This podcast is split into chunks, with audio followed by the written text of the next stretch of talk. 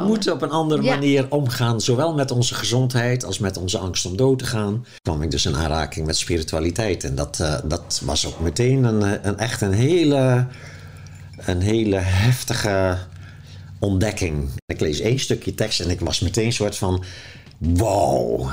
In plaats van dit had niet mogen gebeuren. Hè? Dat is altijd dit had niet mogen gebeuren. Dat is dan wil je terug naar, naar, naar, iets hoe het was. En eh, je moet juist verder dan hoe het is. Ja.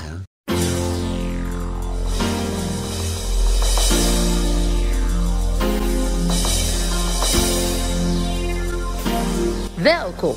Dit is de podcast To Master Your Life nummer 130. Verslaafd aan vrij zijn. Een dieptegesprek met auteur Jan Geurts. Mijn naam is Vilna van Betten en ik heb er super veel zin in! Hallo dames en mensen. Ik zit hier echt in een prachtige omgeving. Uh, bij niemand minder dan Jan Geurts. Voor mij echt ja, een enorme inspiratiebron. Uh, met, waar, waar ik zoveel aan uithaal. Zijn boeken verslind ik. Um, en ik mocht zo waar vandaag bij hem komen om hem uh, wat vragen te stellen die wellicht ook voor jou heel erg inspirerend kunnen zijn en waar je wat uit kan halen. Uh, daarnaast is hij ook nog Tibetaans uh, leraar.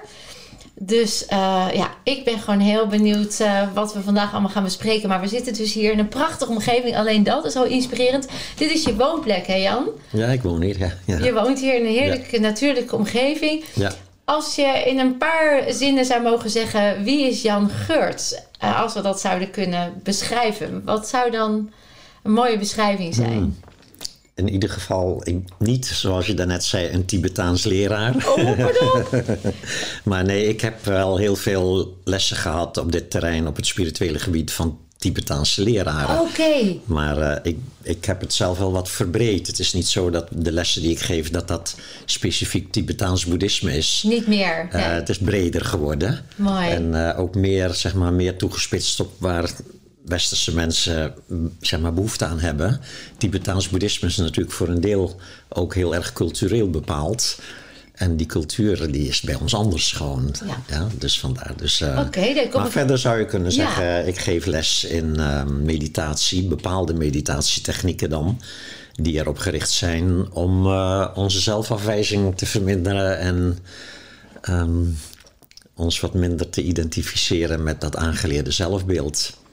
Ja, daar, daar gaan we natuurlijk vandaag ook even over hebben. Daar gaan we het wel over hebben, vast, ja. Aangeleerde zelfbeeld en die zelfafwijzing waar we dus kennelijk onder lijden. Ja.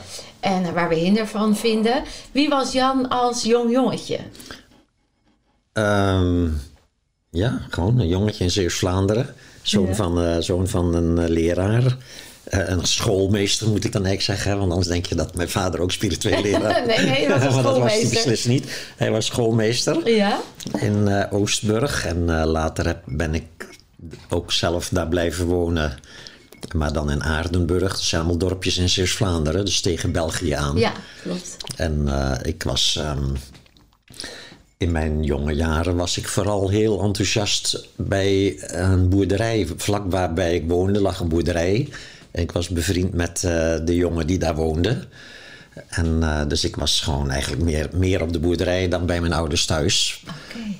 En uh, dat is eigenlijk een heel fijne jeugdherinnering. Omdat het daar... Daar was het open, ruim, veel buiten spelen natuurlijk. In de, of op de hooizolder spelen of door, die, door de weilanden struinen en bomen klimmen. En heel veel met die dieren. Dus als er een koe moest kalven of zo, dan werd de veearts gebeld. Maar dan werd dus, meteen werd ik ook gebeld als ik er niet was. Oh, echt? En dan was ik er meestal eerder op mijn fiets dan de veearts. Oh, Want dat was altijd zo mooi om daarbij te zijn. bij de bevalling van koeien en paarden en schapen. Dus en, eigenlijk uh, al heel jong in de natuur, geboeid door alles wat de natuur biedt. Ja, dat zo zou je het kunnen noemen. Maar het is gewoon, denk ik, voor, het was de omstandigheid. voor alle kinderen is boerderij is gewoon een feest natuurlijk. Ja, ja. Het is hartstikke leuk als je daar een beetje kan rond, uh, ronddrentelen. En waren er dan nog uh, broers of zussen ook in, de, in hetzelfde gezin? Ik, en um, in mijn, waar ik vandaan kom waren nog vier oudere zussen en een oudere broer. Ik ben zelf een nakomertje. Oké. Okay. Dus dat was misschien ook wel de reden dat ik thuis, uh, thuis minder, zeg maar, minder plezier had dan, dan, dan op, de op boerderij. Dus ik smeerde hem altijd. Ja, want de oudere broer en zussen, die waren al verder in een proces Ja, die en waren die fases. vijf tot tien jaar ouder. Hè? Dus dat zijn ja. dan... Ja, En, en, en toen ik tien jaar was, wa- was, waren er daar al de helft van was al de deur uit al ook. Ja. Hè? Dus dan werd ik steeds meer, zeg maar was ik, op een gegeven moment was ik de enige nog die thuis woonde. En, en dat was ook niet altijd even gezellig. Dus eh, ik, was, Nee. eh, ik ontvluchtte mijn eh, gezin wel een beetje. en dan zocht je dus daar de afleiding. En op de boerderij daar- was gewoon de afleiding. En daar, dat, ja, dat was gewoon, ik mocht daar gewoon zo lang zijn. Ik ben er ook vaak blijven slapen. kon altijd blijven eten daar. Dat was een tweede thuis. Dat was een soort tweede thuis, ja. Ja. Ja. En dan groeit Jan op. Jan gaat naar de middelbare school. ja. En dan vervolgens Vervolgens, natuurlijk geleerd eh, om in vervolgens een... ging hij het huis uit en eh, liep hij meteen helemaal vast. Oh ja? Eh, ja, ik was eh, totaal niet opgewassen tegen, tegen zeg maar, zelfstandig wonen. Dus ik wat, zat eerst op een technische hogeschool in Enschede. eh, waar ik geen ene moe uitvoerde, want niemand zat mij nog achter de vodden. Oké. En eh, ik zat, was alleen maar aan het feesten en, eh en drugs gebruiken en dat soort dingen. ja joh. En toen, was echt eh, op zoek lijkt het wel dan naar van vlucht. ja, ja, ja, ja, vluchten en zoeken. En, kijk, bij ons thuis werd nooit over emoties gepraat. Nee. Eh, dat, emoties, dat waren eigenlijk maar gewoon hele domme dingen waar je gewoon moest verre van blijven. Ja. Zo, dat, en dat werd ook. Letterlijk zo ge- zo gezegd. werd je opgevoed ook. Ja. Als je alles emotioneel werd, dan werd je ook inderdaad uitgelachen over het feit dat je zo emotioneel was. Ja, of stel je niet aan. Ja, precies, De ja. jongens Dus, huilen eh, niet. Was het een beetje die Dus ik cultuur? heb, eh, ik, heb gewoon, ik heb dus eigenlijk eh, in mijn jeugd geleerd om emoties weg te douwen. Zo. En ik, heb- en ik heb dus dat, dat heeft zeker geduurd tot mijn veertigste of zoiets voordat ik daarachter kwam.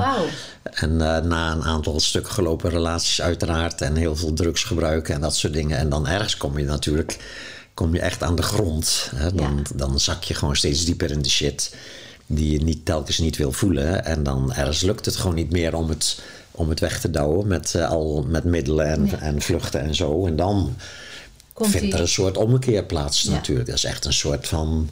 In diepste wanhoop vind je ineens Ja. van... hé, hey, wacht even, ik heb het gewoon verkeerd aangepakt. Er Ik is moet wel een uitweg. Er is een uitweg Alleen en die en die is gelegen in het, zeg maar, juist naar je pijnlijke gevoelens toegaan. En Ja. niet ervoor weglopen. En vooral een soort basisgevoel van goed voor jezelf zorgen. Ja, Dat. grappig eigenlijk. Want je, je zegt, ik heb best wel een lekkere basis thuis gehad... als het gaat over de vrijheid. Ja. En over eh, als jongen me kunnen exploreren in een ruimte... waar ik alle mooie dingen, ervaringen meemaakte. En tegelijkertijd was er dus ook een emotionele behoefte... die totaal niet vervuld Die werd niet vervuld, nee. En dat is nooit schuld, hè? Want dat is vaak wat we dan... Ik wil zeggen, blame it on the parents. Maar het is een gevolg Nee, van... mijn ouders hadden natuurlijk zelf dat ook nooit geleerd. Nee, dat. Ja. Nee, en hadden ook niet zo'n heel erg eh, eh, goede relatie met elkaar. Die natuurlijk ook op, in die tijd was er geen sprake van dat je uit elkaar zou gaan. Dus ze bleven allemaal heel krampachtig. Bleven ze bij elkaar totdat ze doodgingen op hoge leeftijd. ja. Maar dat was helemaal geen fijne Geen relatie, relatie ook. Hè? Dus dat, die sfeer die was natuurlijk ook voelbaar in was- huis. Zonder dat we dat als kind natuurlijk Bewust. echt door hadden. Maar even goed neem je dat wel tot je. Zeker, Eh, je vangt en dat, dat, op. is ook de reden dat ik zeg maar, dat redelijk goed nog, zeg maar, in zekere zin goed overleefd heb, omdat ik de ruimte kreeg om er te vluchten. En op die boerderij als het ware wel veel, veel, gewoon veel, veel prettige aandacht te krijgen en erbij te horen en zo. Maar eh, dat, toen, toen dat dus ook klaar was, want dan op een gegeven moment moet je dus het huis uit, moet je gaan studeren. En, en toen viel ik dus echt helemaal in dat gat van de boerderij was er niet. En van thuis had ik ook weinig emotionele eh, eigenwaarde ja. meegekregen. En Ja. toen kwam dus dat in een grote stad terechtkomen. En eenzaamheid alles. en Ja. drugs en Het seks en rock'n'roll en dat soort dingen. Zou, het dan, zou je kunnen zeggen dat je de, de emotionele armoede, om het dan even zonder schuld of stempel, maar gewoon als gevolg van de opvoeding weer van ouders enzovoort, die je hebt ervaren, die je dan, ehm, dat dat altijd zwaarder weegt dan een alternatief waar je misschien wel emotioneel gevoed wordt, maar juist dat we het van onze ouders het meest verlangen, is dat een... Ja, dat denk ik wel, ja. En natuurlijk ook die boerderij. Ik bedoel, de, de ambiance was daar heel, heel fijn vanwege die dieren, vanwege dat men vriendelijk was. Maar ook zeg maar, die boeren in de jaren 50 waren natuurlijk ook niet Ook zo heel niet. erg met emoties gaat het bezig. met je gevoelsmatig? Nee, totaal niet natuurlijk. Hè? Dus Nee. dat paste gewoon wel helemaal ook bij hoe ik thuis Precies. werd opgegroeid. Zo, was, zo gingen zij ook. Ja, dus daar was- Alleen ja. die, die, die boeren, mensen, die waren van zichzelf gewoon wat stabieler en wat vriendelijker. Ja. En, en dus dat voelde ik wel, dat het gewoon veel harmonieuzer was in dat huis. Eh, maar op de manier van de jaren 50. Waarop je dus niet Ja. makkelijk over je gevoel sprak of je Nee. liet zien wat er in je Nee, Daar werd ook niet eh, naar gevraagd. Daar werd nooit naar gevraagd, nee. En toch, hè, want toch zouden we dus wel kunnen constateren dat hoeveel liefde een ander je ook geeft, als het niet gevuld is in die eerste jaren door je essentiële eh, verbindende je ouders, Mhm. dan, dan zoek je dat altijd weer ergens anders. Hm, ja, Toch? dat denk ik wel. Ja. Ja. Dat is wel, die eerste vijf, zes, zeven, Zeven jaar, zijn wel bepalend. Zijn ja. bepalend, hè? Ja. En dan kan iemand nog Daarna tegen je zeggen... borduur je er eigenlijk op voort. Dus Precies. als je dan al zeg maar, dingen hebt aangeleerd, dan zul je daarna daar altijd zeg maar, op voortborduren. naar hè? verlangen. En terwijl je het Ja. zelf vaak niet meer in de gaten hebt, omdat dat zo onbewust is Ja, het ingesleten. is allemaal onbewust. Ja. En toen ben je eigenlijk het pad opgegaan van eh, op zoek, zonder dat je bewust wist dat het een zoektocht was, maar eh, lang leven de lol, een beetje seks, drugs en rock'n'roll. Daar ontdekte je dat dat het ook niet was, want het, het zijn natuurlijk gifstoffen. Het lichaam gaat toch vol in verzet op een gegeven moment. Mhm. Hoe kwam je in die, hoe kwam dat tipping point? Hoe was het, waar was het moment dat Jan dacht, er is een uitweg, dit kan zo niet langer? Of dit, dit Ja, is dat niet... was, eh, dat was in 19, 1990 ongeveer. 1989, 1990. Toen was mijn huwelijk ook stuk gelopen. En eh, ik was toen verslaafd ook aan eh, amfetamine. En ik had mijn baan, was ik in vastgelopen met een burn-out. Dus ik zat echt op alle fronten zat ik aan de grond. En, eh, en toen kwam dus die, die ervaring, waar ik ook wel in mijn laatste boek over geschreven heb. Een soort van, zo'n ervaring van dat je ineens beseft in, die, in een soort een soort totale wanhoop van helemaal vastgelopen zijn. Alsof dat het moment is waarop er dan ineens iets wakker wordt in je. Iets wat vriendelijk is en liefdevol. die liefdevol van begin nou eens zo goed voor jezelf te zorgen. En toen ben ik ook meteen gestopt met, eh, met de verslaving. Zonder moeite eigenlijk ook. Meteen diezelfde nacht dat ik die, die soort van Ja, helder moment had. helder, ja. liefdevol moment had eigenlijk. En meteen gestopt met eh, drugs. En ehm, een paar dagen later ook met mijn vrouw afgesproken dat we uit elkaar zouden gaan. Vanuit En, eh, jou toen ook echt? In Ja, die- ja, ja, wij waren daar nog steeds over aan het praten. Het was wel al helemaal vastgelopen. Maar ja, je, voordat je dan besluit om uit elkaar te gaan, dan moet er echt nog een hoop gedoe overwonnen worden Ja. en zo. Maar dat, viel daar ook, dat kwam daar ook door. Dat ik, op, op zijn plek viel. ja, ze alle, een heleboel dingen vielen op zijn plek. Dus ik ben toen ook uit Zeeuws-Vlaanderen weggegaan en in Amsterdam gaan wonen. Daar had ik twee zussen. Dus bij één zus kon ik een maand logeren. En toen kwam bij de andere zus een appartementje vrij. Zij had dat op haar, zeg maar, in haar huis was er nog een, kwam er iets vrij. En, ehm, dus toen woonde ik in Amsterdam. En daar eh, ben ik toen eerst begonnen met eh, automatiseren. Ik had gewoon eh, een soort ding ontdekt op het gebied van tekstverwerking. Waar ik zeg maar, al heel snel heel veel geld mee kon verdienen ook. Dus ik maakte meteen een soort nieuwe carrière ook. En eh, ik, ik eh, werd bekend als macrobouwer. Macro's, dat zijn programmaatjes die je in een ander programma kunt maken. En eh, ik kreeg daar toen ook een eh, bekendheid door, want ik mocht gaan schrijven voor het grootste computerblad in Nederland. Dus ik schreef daar elke maand over. Dus ik kreeg een soort carrière als, Schrijf. als een soort van computerdeskundige. Nee, Ik schreef daar ook- boeken over. en, en, schrijven ja, dus. ja, Ook schrijven. schrijven had ik daarvoor al wel gedaan, maar dan als journalist. Ik schreef voor de Zeeuwse krant. Oh, Ja, elke dat, week. dat was eh, al ja, wel tussen, dat, ja, was dat zat er al een beetje in. Ja. In. Elke week eh, mocht ik een pagina vullen in de Zeeuwse krant. Met een interview van een of ander bijzondere Zeeuw dan. Hè? Wat ik dan eh, interessant vind, is aan de ene kant hè, dus volledig aan de grond. En eh, er komt een soort aha-erlevenis of een soort dieper weten wat over, over alles heen stijgt. En jouw liefdevol eigenlijk het signaal geeft, ga maar goed voor jezelf zorgen. Mhm. Je neemt daar ook proactief een houding aan. Je, gaat, je neemt de stappen die nodig zijn om vrij te komen van, dat, van, van de drugs en dat leven wat je had. Dan kom je op een IT-baan, zou je kunnen zeggen. Mhm. Dat is nog redelijk cognitieve, Ja, heel erg met het hoofd. toch? Ja, En analytisch en eh, Ja. statistieken en Ja. data. Ehm, Dus wa- was dat dan ineens een soort overgang, eigenlijk nog een soort in eerste instantie praktisch? Of was er onderliggend al een spirituele route of een Nee, bezinning niet, of een nee. contemplatie? Nee, dat geloof ik niet. Nee, ik was toen eh, Het was echt nog een, steeds eh, emotioneel tamelijk zeg maar, onderontwikkeld. Eh, maar goed, dat, dat, dat de relatie die steeds beknellender werd, eindig, beëindigd was. En de verslaving was beëindigd. eh, dat gaf toch een soort ja. nieuw elan. ja. Een soort gevoel, maar vooral ook dat gevoel van. Wat in eerste instantie nog niet zo'n heel erg van contact met diepere emoties was, maar in ieder geval niet jezelf stuk maken. Dat, de zelfdestructiviteit, dat, Ja. dat werd wel aardig wat verminderd. Ook niet meteen alles, want ik ben toen nog zeker een jaar of vijf blijven roken bijvoorbeeld. Dat was pas in 1995 of zo dat ik daar toen mee opgehouden ben. En, en, eh, dus het, het was vooral gewoon een soort opbloeien qua eh, dingen doen die ik leuk vond. Ik vond het heel erg leuk, dat automatiseren, een tijd lang in ieder geval. En, eh, en het leverde veel geld op. Dus het was Ja. een soort nieuw soort ego, een nieuw soort ego-eigenwaarde. Wat daar ontwikkelde. Ja.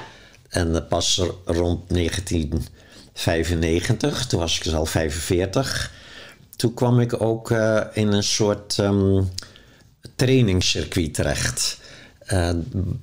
Gewoon via een vriendin die zei van... ik heb zo'n leuke training gedaan, dat moet je ook eens doen. Dat is vast wel leuk voor je. En ik had helemaal niks met, met werken aan mezelf zelfs. Maar, maar omdat zij zei, moet je gewoon eens doen. En ik had geld genoeg, dus ik denk... oké, ik ga gewoon die training doen. Die vriendin. eh, en daar, eh, ja, daar kwam ineens eh, echt iets naar boven. Nog niet zozeer het spirituele, maar wel inzicht in het zeg maar, dysfunctioneren van mijn eigen ego.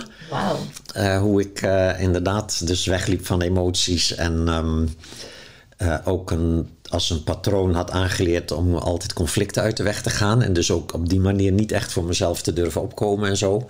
Wat ze wel het nice guy patroon noemen. Dat kwam daarin aan het licht.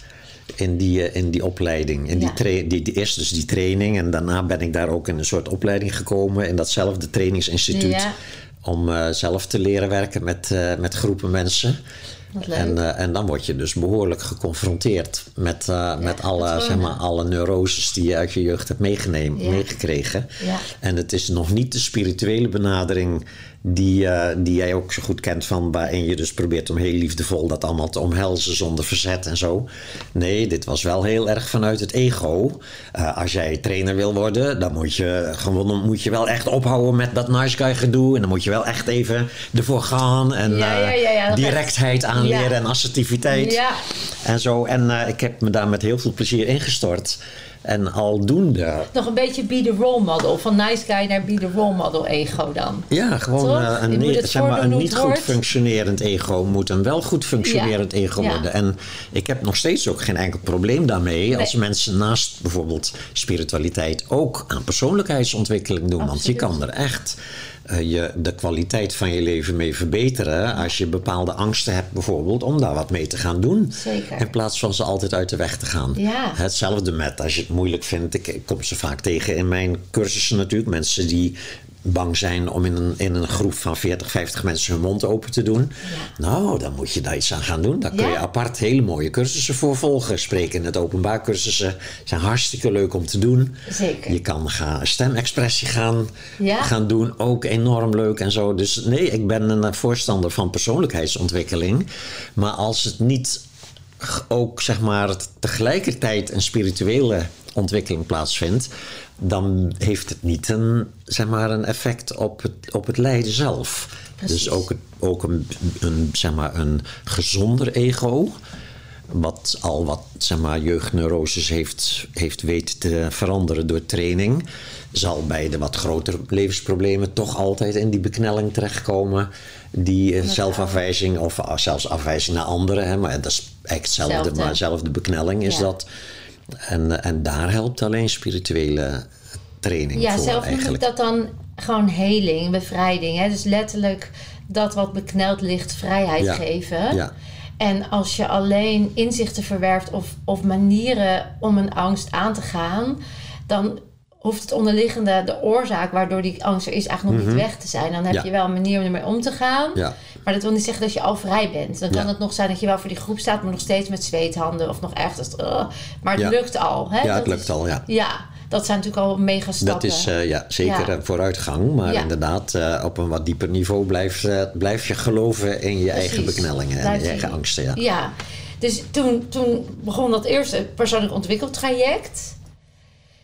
En daar kwam je ontzettend mooie patronen bij jezelf tegen. En door dat be the role model, role model eh, kom, blijf je ook constant naar jezelf kijken. Dat is ook weer een voordeel Mhm. van het rolmodel zijn. Dat je constant even weer, ja, is wat ik predik.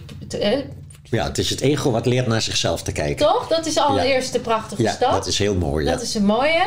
En dan, dat, dat gebeurde dus bij jou. Want ergens ben je op die weg gekomen waar je naar die diepere liggende roots ging. Ja, die- ik heb daar een jaar of drie, vier heb ik daar heel intensief dus trainingen gevolgd. En zelf ook leren om trainingen te geven.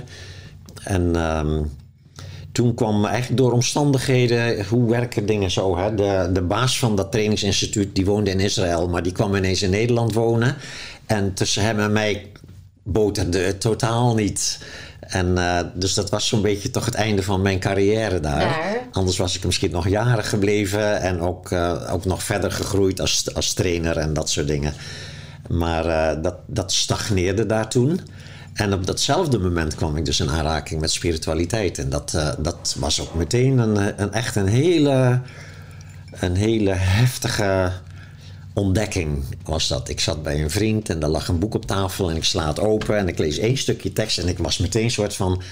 Wow, dit, was, dit boek moet ik lezen. dat resoneerde meteen. Ja, dat was het Tibetaans boek van Leven en Sterven van een Tibetaanse leraar. Die dus ook meteen daarna ben ik daar naartoe gegaan ook. En Ja? hij, zat, hij gaf elke zomer in Zuid-Frankrijk gaf hij retraites. Dus, dat kwam mooi uit. dus eh, daar ging ik dan heen. Dus, eh, Maar ja. wat, wat was dan het stukje tekst? Weet je het nog?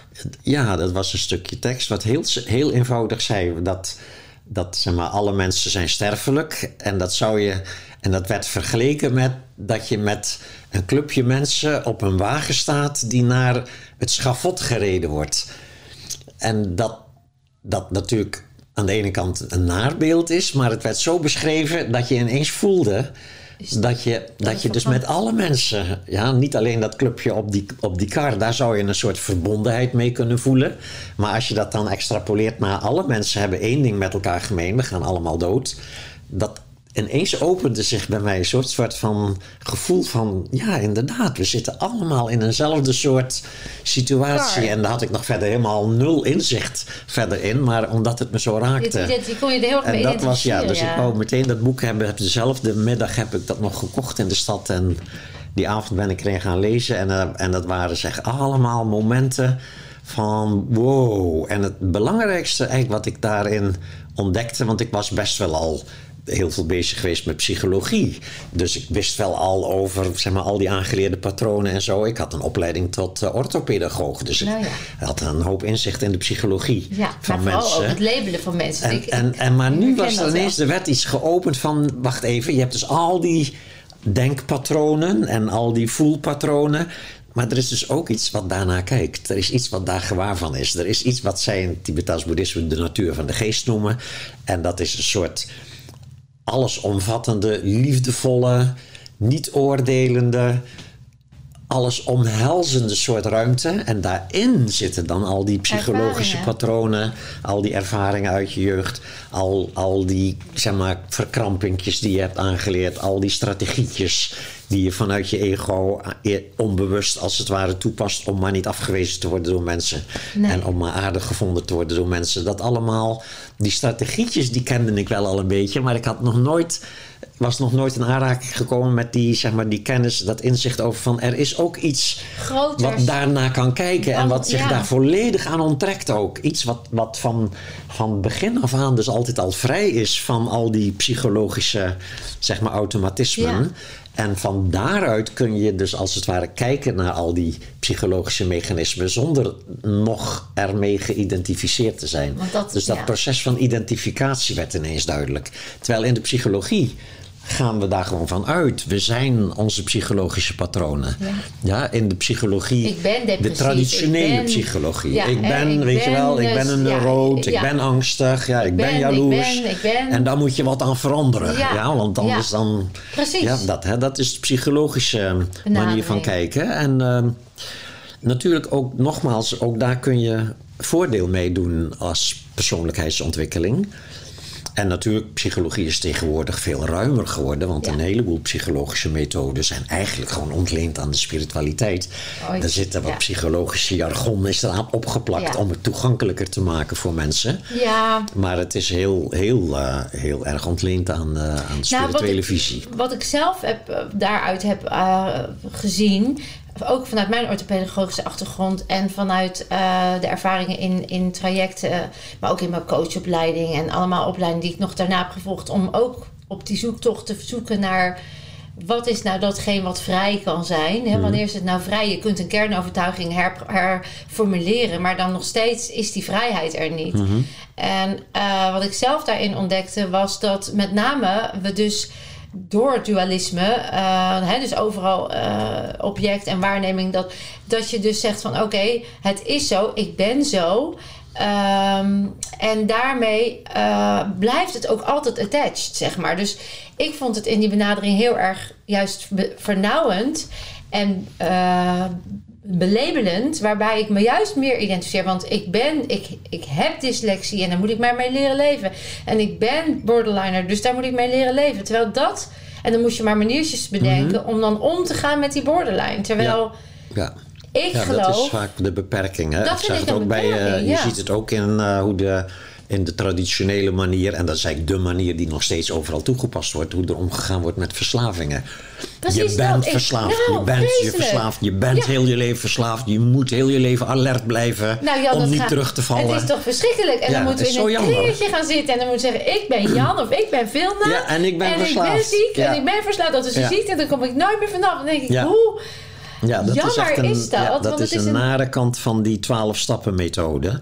Er zitten een paar goede kanten aan. Dat is bijvoorbeeld toch, ondanks dat, kunnen mensen er wel wat aan hebben. Omdat ze het praten over je verslaving met anderen nou juist weer een soort effect heeft dat je er wat milder over wordt. Wat minder, iets minder afwijzend erover wordt. Dat is iets meer misschien. gesteund wordt door het idee, ik- oh, ik ja. ben niet de enige lul. Weet je wel. Nou, zou dat, het niet ja, zijn, Jan? Want ja. ik, als we weten hoe de neuronenpatronen werken, dan is er over praten, over hetgeen wat leidend is, juist bevestigend en versterkend. Dus ik zou me kunnen voorstellen dat over praten misschien niet eens zo helend is, maar juist dat je de aandacht krijgt en het begrip. En dat er ineens iemand is die jou erkent Mhm. Ja.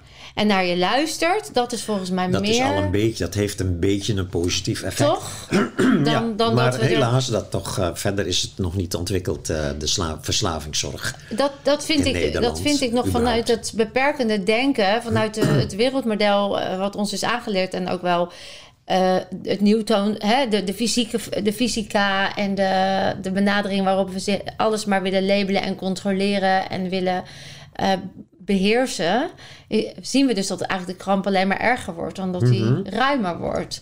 En dat vind ik zo mooi in jouw boek, onder andere dit boek Verslaafd aan Denken. Waarin ik vond het zo mooi dat je op een gegeven moment schrijf je in dit boek.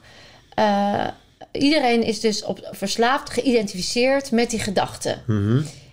En toen dacht ik, toen dacht ik, zijn we niet allemaal verslaafd aan ons aller, aan- zijn we niet überhaupt verslaafd aan ons gedrag? Weet je, elk gedrag is toch een verslaving uiteindelijk, zolang we ons daarmee vereenzelvigen of mee identificeren. Is dat niet ook wat jij bedoelt?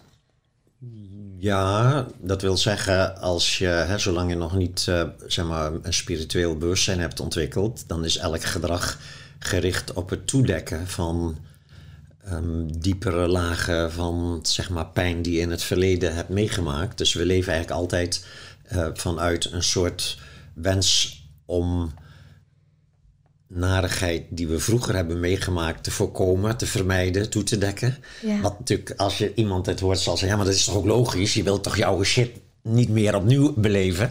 Maar het merkwaardig is dus nu dat die reflex het omgekeerde effect heeft van wat je wil. Je wil natuurlijk gewoon gelukkig zijn. Ja. niemand wil lijden, iedereen wil gelukkig zijn.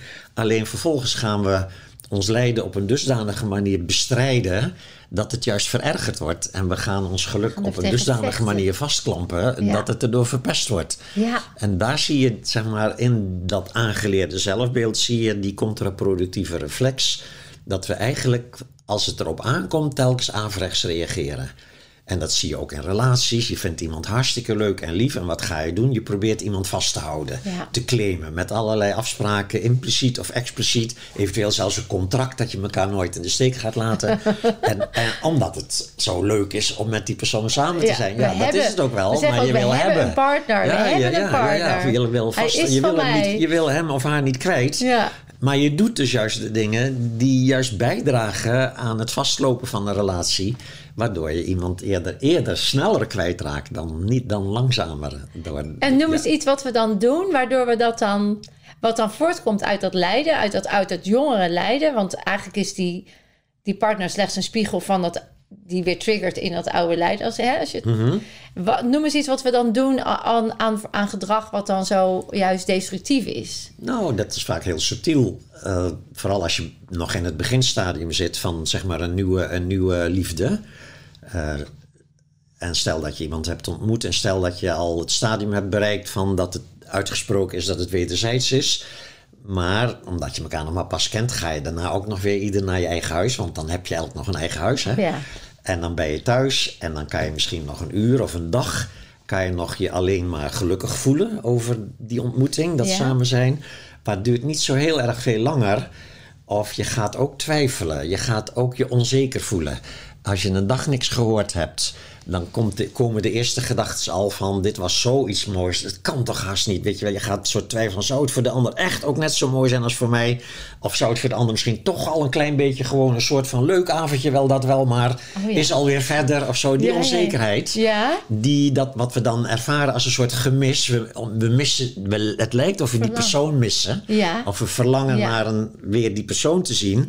Maar er is, het verlangen is wezenlijk een, een niet willen voelen van die onzekerheid. Ja. En wat doe je Ah. dan? Dan stuur je een appje. Ik vond het leuk, hoe is het met jou? Ja, ja, ja. Alsof je zeg maar, informeert naar iemands welzijn. Maar ondertussen wil je gewoon gerustgesteld worden. Het leidt af van wat je eigenlijk diep van precies, binnen ja. voelt. En als je dan niks terugkrijgt, dan duurt het misschien een Oh, uur en dan is je ongerustheid verdubbeld. Ja, ja, de god Ja, is al, ja. dan, dan vindt hij me oh, nog wel... inderdaad, die ander is al lang weer met iets anders bezig of zo. En als je dan nog twee uur nog niks gehoord hebt op je appje, dan ben je helemaal een soort van: het was toch kennelijk, was toch kennelijk een vergissing. Ja, ja, ja, ja. En als dan na drie uur het appje binnenkomt met... sorry, mijn telefoon was leeg, ik vind jou ook fantastisch... dan valt ineens al die onzekerheid weer van je af. En het is, ah, het is toch weer goed, alles is in orde. En zeg je dan eigenlijk dat dan, want het is precies zo, zo herkenbaar. Want je hebt natuurlijk ook zo'n mooi boek Verslaafd aan Liefde geschreven. We kunnen over alle boeken natuurlijk heel veel uitweiden. Maar wat, wat het- is het dan ook zo dat ehm, op het moment dat iemand dat heeft, hè, die onzekerheid, dan zeg je eigenlijk in gedrag wordt het geprojecteerd door bevestiging te zoeken of Ja. door eh, de ander, eh, maar te hopen dat die dan Ja. de beweging maakt die jij eigenlijk niet wil maken. En Ja. dat is de zekerheid bij jezelf zoeken. Ja, ja dus hoe, door je, hoe zeg maar, iemand die wel zeg maar, spiritueel al enigszins ontwikkeld is... die heeft precies dezelfde reflexen. Want ook die zal na een dag een beetje onzekerheid in zich voelen opkomen. En is het wel allemaal wel echt zo wederzijds als ik hoop dat het is... En die gaat dat dan herkennen in zichzelf. Ja. En zegt van die neiging om meteen een appje te sturen, gaat hij gewoon zeggen van oh, maar wacht even. Dat is een, een oplossing die tegelijkertijd risico's heeft. Want als ik niet meteen een appje terugkrijg, word ik alleen nog onzekerder. Dat Ja, ken je dan al. ja. En je ziet van het zou misschien handiger zijn als ik gewoon eerst zelf met die onzekerheid deal. En het eerst gewoon even weer zeg maar, laat oplossen. En daarvoor moet je natuurlijk ook die methode kennen van Ja. juist van die onzekerheid niet proberen kwijt te raken. Maar, Maar er juist helemaal gaan. er naartoe gaan, Voelen. mogen voelen. Omhelzen, we met zeggen. liefdevol gewaarzijn. Enfin, het is een vrij eenvoudige methode Ja. die alleen heel veel oefening vergt Ja. voordat je het ook echt kan. Om het herkennen is Ja, één, maar het herkennen is natuurlijk... herkennen en dan ook nog een keer al je, al je verlangen om er vanaf te komen loslaten. Ja. En het dan omhelzen. En, afijn. en dan zou het kunnen dat je een uur later weer tot rust gekomen bent. En dat je als het ware weer een soort gevoel hebt van... oh, wat is het gewoon fijn. En we zien wel hoe dit verder loopt. En dan zou je eventueel wel ook een appje mogen sturen natuurlijk. Want waarom zou je dat niet mogen doen? Precies. Maar dan, Maar dan heeft gaat het dat- vanuit een andere intentie. Ja, dan is het een andere intentie. Dan is het gewoon delen van hoe leuk je het vond. Maar niet per se om gerustgesteld te Ja. worden.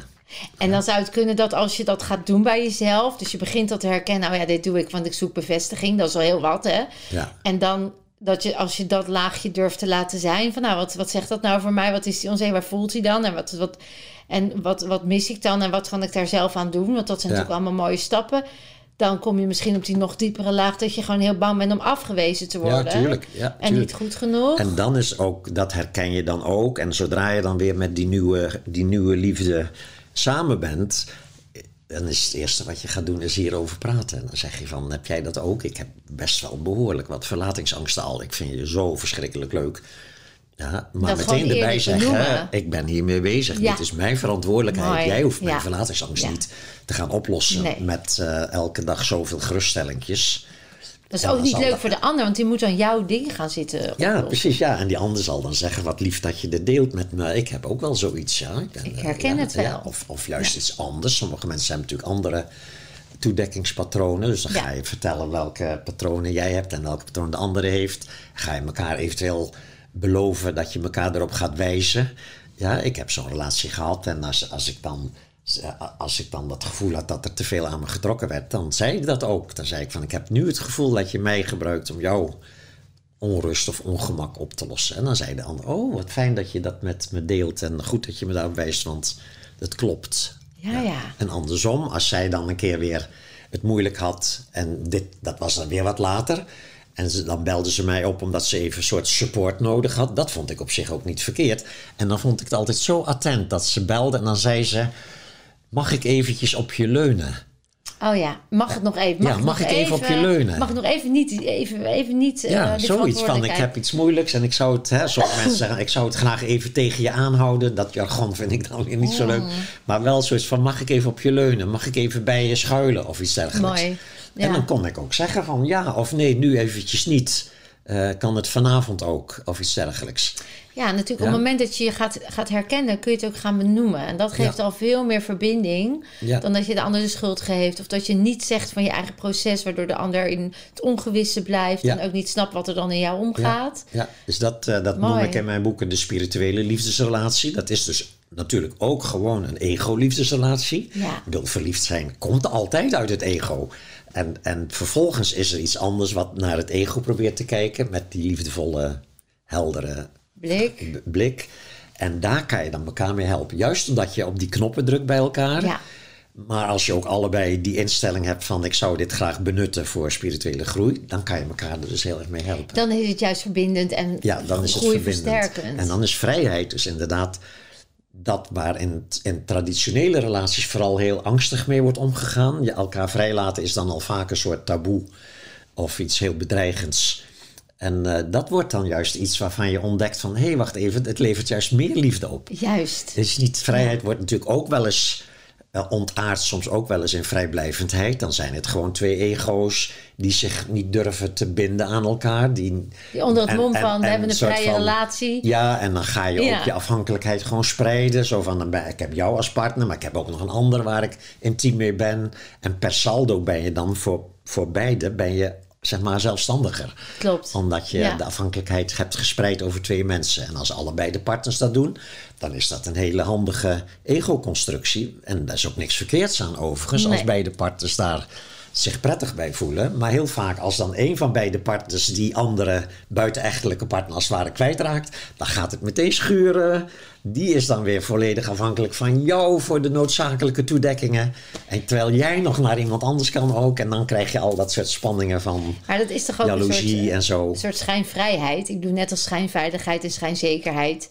Is het Ja. toch ook een soort schijnvrijheid? Pas als ik echt vrij ben, dan maakt het niet, dan is liefde ook loslaten. En dan is het ook oké als iemand eh, gaat of beter kan en niet bij jou blijft. Als je Mhm. tuurlijk. daar vrij in kan zijn, dan is het natuurlijk. Ja, ja, nee, dat is gewoon, je hebt verschillende niveaus van, Vrij- ja. van polygamie. En je hebt dus gewoon het ego-niveau en je hebt een soort spiritueel niveau Ja. waarin je vanuit liefde eh, elkaar vrijlaat op dit gebied. En, en het dus ook met liefde kunt omhelzen als degene waar jij van houdt ook nog van iemand anders houdt.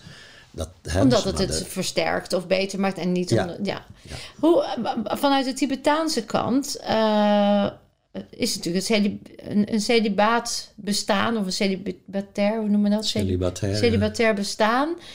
Uh, dat is alleen voor monniken. monniken. Ja, maar dat is niet, het is niet zo dat Tibetaans boeddhisme alleen maar gaat over monniken. Je hebt ook uh, Tibetaanse uh, zeg maar, leraren, lama's, die ook gewoon getrouwd waren of die niet getrouwd waren, maar gewoon wel partners hadden ook.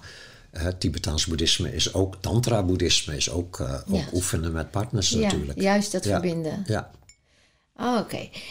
Interessant allemaal. Ik, ik had nog een aantal dingen waarvan ik... Oh, ik heb natuurlijk zoveel te vragen. Um, wat maakt voor jou dit fysieke leven hier zinvol? Wanneer is jouw fysieke leven hier vrij of zinvol? Hmm. Of... De zin van het leven, wordt wel gezegd, is de zin in het leven. Of je zin hebt als je s'morgens wakker wordt of je zin hebt in je dag.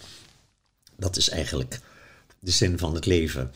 Filosofisch zou je kunnen zeggen, er is geen zin van het leven in de betekenis van je hebt het leven en daarbuiten is dan een soort doel waar het naartoe zou moeten gaan. Dat, dat, is, dat is onzin, want het leven is juist allesomvattend. Dus, dus alles wat je zou kunnen bedenken als zin van het leven is een onderdeel van het leven. Ja? Dus filosofisch misschien kan je zeggen van als een soort zin iets wat buiten het leven staat en waar het als waar wat er de zin aan geeft, dat is flauwekul. Maar ik denk wel dat er een soort plezier kan zitten in de groei van bewustzijn. Ja, hè, dat dat. Dat geeft een soort uh, inherent plezier. Um, herkennen wie je werkelijk bent in plaats van wie je altijd dacht dat je was. Dat is een soort inherent plezier. Uh, dat is naar mijn idee, in ieder geval in mijn leven, het meest zinvolle wat ik ooit heb gedaan. Dat onderzoek naar wie ben je werkelijk of wat ben je werkelijk? Want het is niet echt een wie en het is ook niet echt een wat. Want het is juist voorbij dat het een entiteit zou zijn of, een, object. of een vorm of een... Maar dat ontdekken, dat die ruimte waarin, dat, zeg maar, waarin al je gedachten en gevoelens zich manifesteren... En waar je af en toe uh, in verstrikt raakt en daar weer dan uit verstrikt en dat soort dingen. Dat is, zeg maar, dat is het proces van, naar mijn idee, het meest zinvolle proces. Klopt het als ik, het als ik eruit filter dat je zegt dat ik gewoon alles wat het leven biedt kan omarmen? Nou, niet dat ik dat allemaal al kan, want er zijn best wel dingen waar ik dan af en toe ook gewoon de schurft aan heb. Alleen dan heb, ik, dan heb, heb ik alleen wat sneller dan vroeger. Soms na een paar minuten al heb je door van, oh wacht even, ik doe dit zelf. Ik kom nu het, is, het, het is niet dat wat mij overkomt wat hier de ellende veroorzaakt, maar mijn reactie erop, namelijk het niet willen. Mm. Het, het verzet ertegen en dan kan, kan je dat herkennen en dan lost het weer op. En, en dat brengt je dan telkens weer opnieuw in contact met dat wat dan zo vreugdevol en zo zinvol ervaren wordt. Dus ook, ook dat geeft een heel andere kijk op de dingen die we doorgaans beschouwen als de narigheid van het leven. Ja. Uh, en je ziet dus dat de narigheid van het leven eigenlijk ook tegelijkertijd allemaal toegangen zijn tot die staat van zijn waarin er geen narigheid is. Het geeft ook juist meer de reden om naar binnen te gaan en te ontdekken wie ben ik in essentie. Ja. Um, ik zat nog even te kijken. We zitten nu natuurlijk ook in een hele bijzondere werkelijkheid op dit moment in de maatschappij. Mhm. Alles is, er is natuurlijk een constante verandering. Dat is nou eenmaal wat het leven is. Er is mhm. alles is vergankelijk en veranderend. Um, ik geloof ook dat juist deze fase in de maatschappij mensen veel meer naar binnen brengt. Mensen veel meer nou ja, aanzet tot bewustwording. Mhm. Wat wil ik nou echt? Wat is voor mij nu goed? Mhm. Wat is voor mij nu wat verbinding houdt met mezelf enzovoort? Als we nou teruggaan naar die, naar die derde werkelijkheid of die, die um, uh, hoe noem je het nou in je boek? Je hebt, er, je hebt er meerdere woorden voor, maar je zegt je hebt een, een objectieve waarneming. We hebben een materiële waarneming, een zelfbewustzijn, een ik-waarneming. Maar we hebben ook nog iets wat dus groter is, waar mhm. geen woord voor is. We kunnen vooral beschrijven wat het niet is, maar mhm. niet wat het wel is. Mhm. Waar, uh, waar vanuit al die ervaringen juist uh, zijn. Dus een soort derde oog. Of, hè, ja, we noemen, we hebben, noemen ze het gewaarzijn. Gewaarzijn, gewaarzijn. Een gewaarzijn. Daar zit ook deze ervaring in. Wat er nu in de maatschappij gebeurt. Met Mhm. eh, het omgaan met, met elkaar. Met, de- met eh, regels die worden opgelegd. Van, eh, Mhm. hoe kijk je daarnaar? Hoe dat, is dat een manifestatie van de werkelijkheid... waar als we wat bewuster zouden zijn... er anders mee omgegaan zou worden? Of is het nodig om... Dat is, maar dat is, dat, is, eh, dat is allebei. Dus elke, elke crisis is een manifestatie van, eh, van onbewustheid op een bepaald niveau. En is nodig om bewustzijn te laten ontwikkelen. Dus eh, zeg maar, als we het hebben over de vele crisissen die nu gaande zijn, zoals die van corona en van klimaat en van woningbouw en de hele bestuur is in een crisis en dat soort dingen. zorg, ja. dus, eh, dus dat is heel duidelijk dat, we, dat de samenleving in een, in een, in een crisisperiode zit. En eh, dat, dat kan je aan de ene kant heel naar vinden. En dat is het voor sommige mensen natuurlijk ook. Um, maar je kan tegelijkertijd zien dat dat bijdraagt aan groei van bewustzijn. Alleen je weet niet hoeveel en hoe lang zo'n crisis moet duren voordat dat ook werkelijk gaat werken. Mm. Uh, een, een, een, mooi voorbeeld vind ik de periode van de Tweede Wereldoorlog. Dat kan je wel echt een crisis noemen, nog wel aanzienlijk veel groter dan wat we nu meemaken. En uh, je ziet ook dat na de Tweede Wereldoorlog voor het eerst in de geschiedenis van de mensheid er zoiets ontstond als de rechten van de mens. De algemene verklaring van de rechten van de mens. En een begin van een soort verzameling wereldleiders die het met elkaar gingen overleggen. Het is nog allemaal heel pril, een heel begin. En die fundamentele rechten van de mens worden nog aan alle kanten met voeten getreden. Maar ze zijn er wel al. Ja. Er wordt af en toe al, er kan een beroep op gedaan worden. En mensen kunnen geconfronteerd worden met het feit dat ze iets doen wat daarmee in strijd is. En, en dat is dus heel langzaam, heel klein beetje, heeft die periode van de Tweede Wereldoorlog dus groei van bewustzijn veroorzaakt. Versterkt, en ja. zo zou je kunnen zeggen dat dat nu ook het geval is. Bijvoorbeeld het groei van bewustzijn op het gebied van uh, hoe gaan we op, uh, zeg maar, medisch met onze kwalen om. Daar is heel duidelijk een, uh, bij veel mensen al een ontwi ontwikkeling gaande van zullen we nou eens beginnen met niet meteen alles plat te spuiten en weg te opereren, maar eens te kijken of we niet wat gezonder kunnen gaan leven. Ja. En de problemen voorkomen in plaats van ze iedere keer symptomatisch uh, weg, te, weg te, op te ruimen. Dus dat is een ontwikkeling die ook tegelijkertijd door het gewoon vastlopen van die hele medische toestand. Ze kunnen het gewoon allemaal niet meer aan. En dat wordt allemaal nog veel erger ook. Want iedereen wordt ouder en gaat meer beroep doen op de zorg. En het gaat gewoon vastlopen. Nee, dus er moeten andere dus je wegen zeggen, we moeten op een andere Ja. manier omgaan. Zowel met onze gezondheid als met onze angst om dood te gaan. Ja. Een soort van, probeer nou eens even niet meteen weer alle, alle ballen uit de kast te halen... om een half jaar langer te gaan leven met alle ellende van dien. Want als je kijkt wat mensen allemaal slikken om hun leven voor een jaar of twee jaar te verlengen. En, en die twee jaar zijn dan een hel van misselijkheid en chemo's en dat soort dingen. En, en gewoon omdat we te bang zijn, omdat we niet in staat zijn om te zeggen: het lijkt er wel op alsof mijn lichaam ermee ophoudt.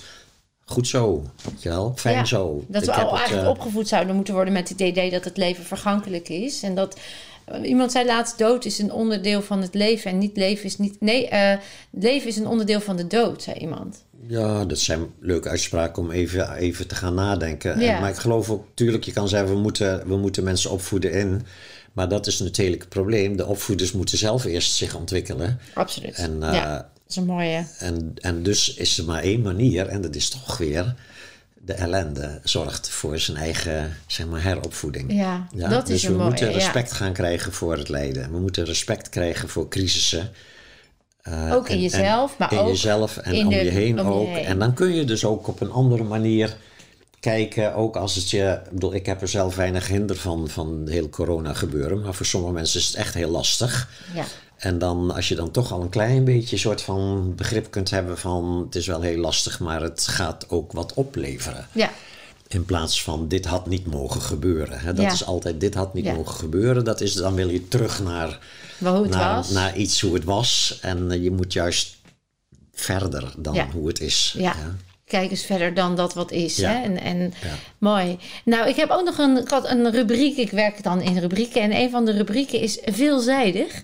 En dat betekent dat ik eh, jou eh, twee keuzes geef. Nou, dat is natuurlijk heel dualistisch. Mhm. Eh, en gewoon je eerste, eerste ingeving. Ja. Eh, daar geef je even antwoord op. En dan kijken we achteraf of je nog ergens op terug wil eh, komen. Lijkt me leuk om dat even met jou te doen. Als non-dualistische hè, zijn. is dit wel juist heel erg grappig. Laten we eens beginnen. Mind over matter of kracht van de gedachte? Kracht van de gedachte. Mind over matter. Oh, dat is hetzelfde. Mind over matter is kracht van de gedachte. Oké. Oh, Ja. vind jij hetzelfde? Ja, Ja. het is leuk. Ehm, affirmeren of mediteren? Oeh, mediteren. Ja. Affirmeren is een eh, toedekmethode. Oké. Contemplatie of stilstaan? Is hetzelfde. Voor jou hetzelfde. Ja. Bos of strand? Nog eens? Bos of strand? Oeh, ehm, bos. Ja, bos. Links- Ik woon in een Ja, ja je in de bossen. Links of rechts? Links of rechts? Ja. Oh ja, politiek ben ik wel behoorlijk links, geloof ik. Ja. Leven na de dood of dood is dood? Nee, natuurlijk, al het leven is oneindig. Newton, Isaac Newton of Bruce Lipton? Newton of Lipton? Ja? Lipton is toch een merk thee? Nee, Lipton, Bruce Lipton. Nou, kwantumfysica. Oh, die ken ik helemaal niet. nou, dan is die keus... dus dan wordt het Newton. Nou, weet ik niet of Newton Ja. iemand is. Nou, dan, mijn volgende vraag is fysica of kwantumfysica? Ja, kwantum is prachtig, hè? Ja, hè? is erg mooi, ja. Ja. Vrije wil of alles is al besloten? Jo.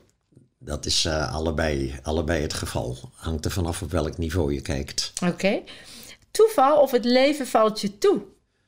Ja, dat laatste is wel, eh, wel mooi, ja. ja. Het leven valt je toe. ja. Alles is Boeddhisme? een geschenk. Ja, hè? Boeddhisme of authentiek spiritualisme? Ik heb mo- moeite met het spiritualisme, omdat dat woord ook een beetje ge- wijst naar eh, als je gelooft in geesten en demonen en dat soort dingen. Dus dan liever boeddhisme. Maar als je, als je authentieke spiritualiteit zou Ja. hebben gezegd, dan zou ik liever nog, hoewel boeddhisme heel authentiek spiritueel is, maar authentieke spiritualiteit omvat bijvoorbeeld ook Soefi en Advaita. En dat zijn ook allemaal hele echte, mooie, authentieke spirituele tradities die allemaal wijzen naar dezelfde werkelijkheid. Ja.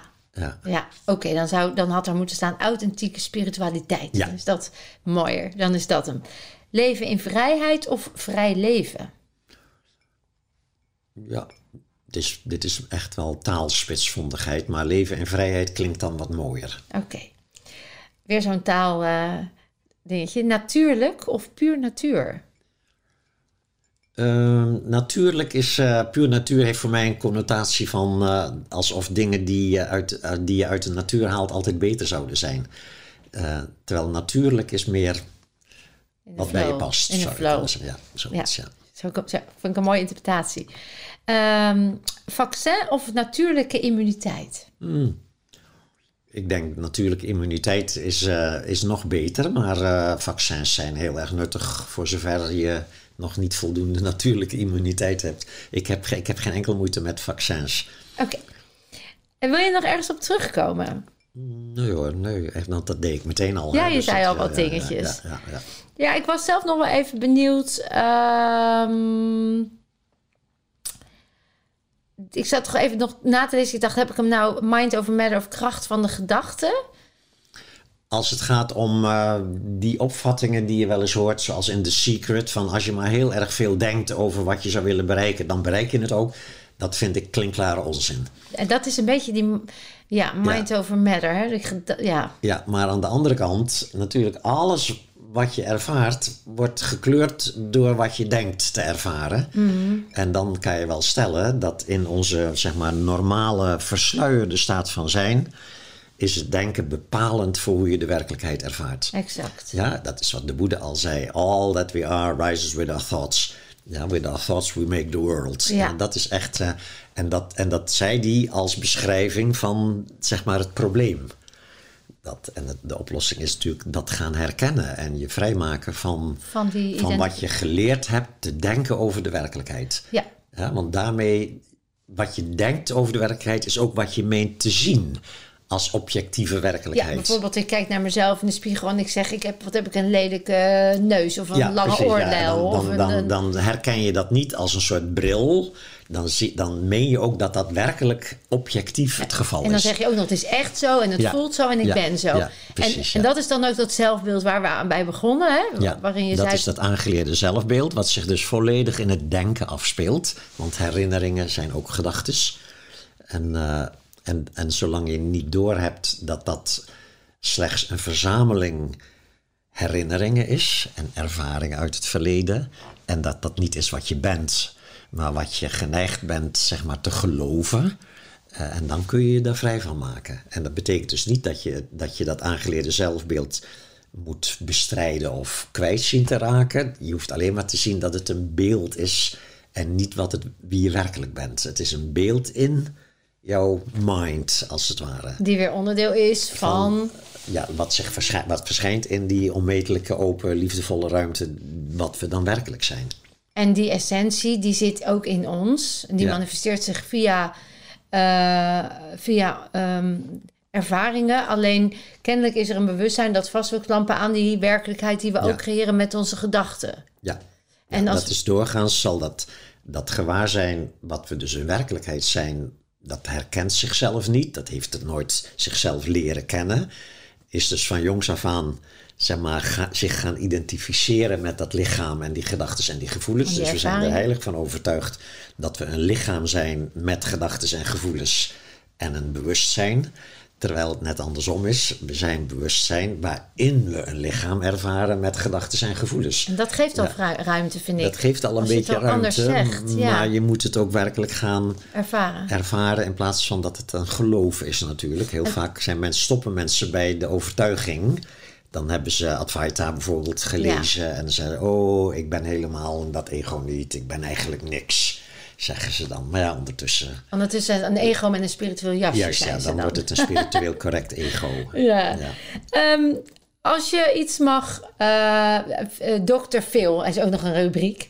En daarin vraag ik altijd aan degene die tegenover me zit: stel dat ik eh, of jij bij iemand, eh, nee, stel dat je ergens nog op gereset zou kunnen worden. Dus dat je zegt van nou, als ik daarin vrij ben, eh, dan zou het nog meer mij in mijn essentie neerzetten. In dat celgeheugen wat er nu ligt, waar ik me nog mee identificeer. Als ik daar nou vrij van ben, dan, is dat, dan merk ik dat ik nog meer in mijn essentie kom. Wat zou dat voor jou persoonlijk nog zijn? Ben je daar al. Heb jij iets waarvan je zegt dat is nog iets waarvan ik merk, ja, daar mag ik nog meer in essentie zijn, of daar mag ik nog, daar zit nog een beknelling. Ik geloof dat dat meer, meer iets is over de hele breedte. Dus ik kan niet zo één dingetje opnoemen of zo. Zo één dingetje van daar moet ik nog. Daar, want dat zou alweer ook een soort oordeel zijn over van oh, dat is nog. Terwijl het natuurlijk gewoon telkens nog gewoon op knoppen gedrukt wordt bij mij. En ik Ja. ga dan af en toe in verkramp en alleen veel minder lang. En omdat je het herkent. En, daar, en dan herken je het en dan, dan kan, het, zeg maar, kan het veel sneller doorstromen. Ja. En, en er is dus een soort, aan de ene kant is er dus een soort, nog steeds een soort ontwikkeling gaande daarin. En aan de andere kant is het tegelijkertijd, is, Is het, het al goed al? zoals het Ja, is. mooi is dat, Is het al goed zoals het is. Dus dan zie je dat die rare, zeg maar, van op absoluut niveau is alles al goed zoals het is. En op relatief niveau ben je gewoon af en toe nog aan het modderen. En dan zie je weer dat je aan het modderen bent. En dan los je het weer op. En dan komt er weer iets anders op je weg. En dan maak je weer zorgen over je kinderen. Of dan heb je een nieuwe relatie. En dan zie je dat er weer op je knoppen gedrukt wordt van... waarom krijg ik niet een mailtje Een of wat dan ook. En dan, al die dingen, dat gaat gewoon door. En, en het wordt alleen geleid, daar zit een soort geleidelijkheid in van dat je steeds beter beseft dat het allemaal niet is wat je bent. Niet is wat, je- wat je werkelijk bent. En ehm, dus, dus Dat het in is, een- essentie het is alleen een beetje, We komen hier echt op, de, op het paradoxale vlak van iets is tegelijkertijd in ontwikkeling en tegelijkertijd is er iets wat zich ook niet eens ontwikkelt, want het is allemaal al, het is allemaal al ja, volmaakt. alles is er al. Dus als je het absoluteert, dan maak je het juist weer aanweziger dan het hoeft te zijn. Ja. Dat is eigenlijk wat je zegt. Ja. En op het moment dat, dat, je, eh, dat je het tegenkomt, want dat hoort dan meer ook in je antwoord, dan kijk je ernaar in plaats van dat je er nu naar zoekt, rampachtig. ja.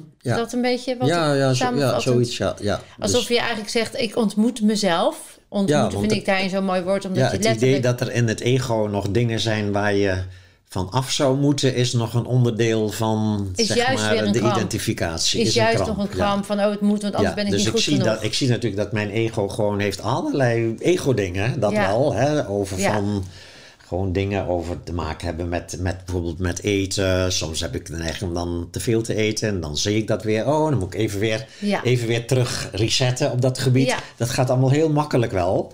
En, en hetzelfde op het gebied van relaties. Dan, oh, dan kom ik weer wat tegen van, Ja. oh shit, weet je wel, wat wordt er op mijn knoppen gedrukt. En, En dan gebruik je het en dan momentum gebruik je het, ja, alles, alle, om die zeg maar, reflectie en die alle, pro- contemplatie. alle problemen, in dat opzicht, alle problemen mogen er zijn, omdat ze gewoon continu blijven bijdragen aan groei van bewustzijn. Het is zo mooi, hè, want het is ook echt werkelijk, werkelijk, ook weer een mooi woord in deze, een realisatie van, eh, van dat alles oké is en dat alles is wat het is. Hoe naar of slecht jij het oordeel ook geeft, want het is een oordeel wat je erover hebt, waardoor het naar of slecht wordt of heftig. Of het is een collectief oordeel wat men erover heeft.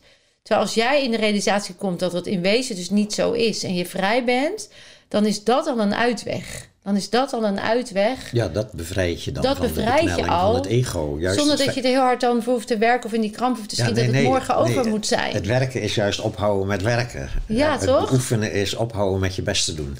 Het is leuk, Ja. want ik, ik merk wel ook in, in al mijn events en in retreats en mensen die ik begeleid, die, die echt ook naar binnen durven te gaan, wat ik echt wel super mooi Mhm. vind. Eh, is dat dan de, ook die frustratie soms van, eh, ja, nou, nou ben ik naar de emotie gegaan en nou is die nog niet weg, weet je wel? Ja, ja, ja. ja. Dat ik, dat ik dan zeg, maar dan is dat wat zich aandient. Dat Ja. gaat dus helemaal niet meer over die pijn in je knie of over die emotie waar jij dacht voor te komen. Mhm. Dat wat zich aandient, die frustratie, die controledrang of het niet vertrouwen, Ja, is waar je nu in mag berusten. Dat Ja. dat zich aandient. ja, ja. En dan in die aanvaarding mag komen. Dat is wel een enorme uitdaging hè, voor mensen. Ja, natuurlijk. Ja, Voor- voor, voor wij mensen. Voor wij mensen. Ja. Zijn wij dan met die neocortex onszelf zo in de weg aan het zitten? Nou ja, het is, een, eh, het is een onderdeel van het groei van bewustzijn. Je kan niet zeggen, waar gingen we maar weer terug naar, de dieren, naar het dierenrijk. Ik bedoel, dieren hebben veel minder lijden, Klopt. eh, maar ook minder het vermogen om zeg maar, bewustzijn te laten ontwikkelen. En te manifesteren. Dus ja. eh, nee, het, eh, het ego is niks verkeerds aan. Nee. Het probleem is de identificatie ermee. Dat Dus is het- hem. Dus het ego is een onderdeel van de evolutie, Ja. moet er zijn. Maar veel mensen blijven erin hangen. hè. En dan weet je dus dat, oh, dan stagneer je Stagneert in het, de ja. identificatie met je ego. Terwijl het ego alles aanlevert voor spirituele groei. Ja. Dus meer berusten, meer aanvaarden, niet onverschillig worden, eh, Mhm. herkennen, waarnemen Ja, en voelen. ja. Als we dan als laatste rubriek, en dat is echt het slot van deze mooie opname, wat ik echt super bijzonder en interessant vind. Als je iets zou mee kunnen geven, Jan, aan de luisteraars en of kijkers. Je geeft al heel veel mooie tips in je boeken. Ehm, maar waar ze meteen hands-on... Je hebt al een paar dingen gezegd van... eh, laat eerst eens gewoon eens ervaren wat er gebeurt... als je het al waarneemt. Echt, eh, zou je dan nog iets mee kunnen geven bij? En dat is dan de rubriek veelzeggend. Wat zou je mee willen geven? Ja. Zou je iets mee willen geven? Alles is goed. Dat is een hele mooie. Ja, alles is goed. Alles is goed. Nou mensen, dat is toch echt wel iets om even helemaal tot je te laten komen. Jan, heel erg bedankt voor deze supermooie Oké. opname. En eh, lieve dames en mensen, bedankt voor het luisteren en of kijken. En je weet het, jij kunt meer dan je denkt.